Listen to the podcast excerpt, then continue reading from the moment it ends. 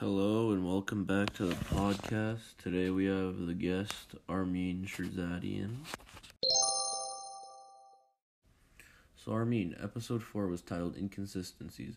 How do you feel about some of those smaller errors in Jay's story? You think it was an honest mistake or something else?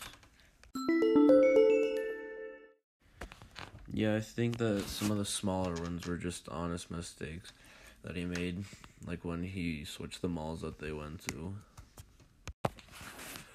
What about some of the major lies that he told, like he saw the body or whether or not he helped Adnan bury Hae, why might Jay have changed his story with the police?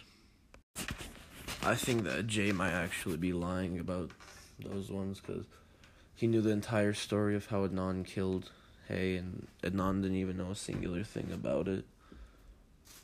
And he changed where he saw a body when Adnan popped the trunk, and I don't think that's something you can just forget. Okay, I'd like to thank Armin for coming on to the show today, and that would be the whole podcast.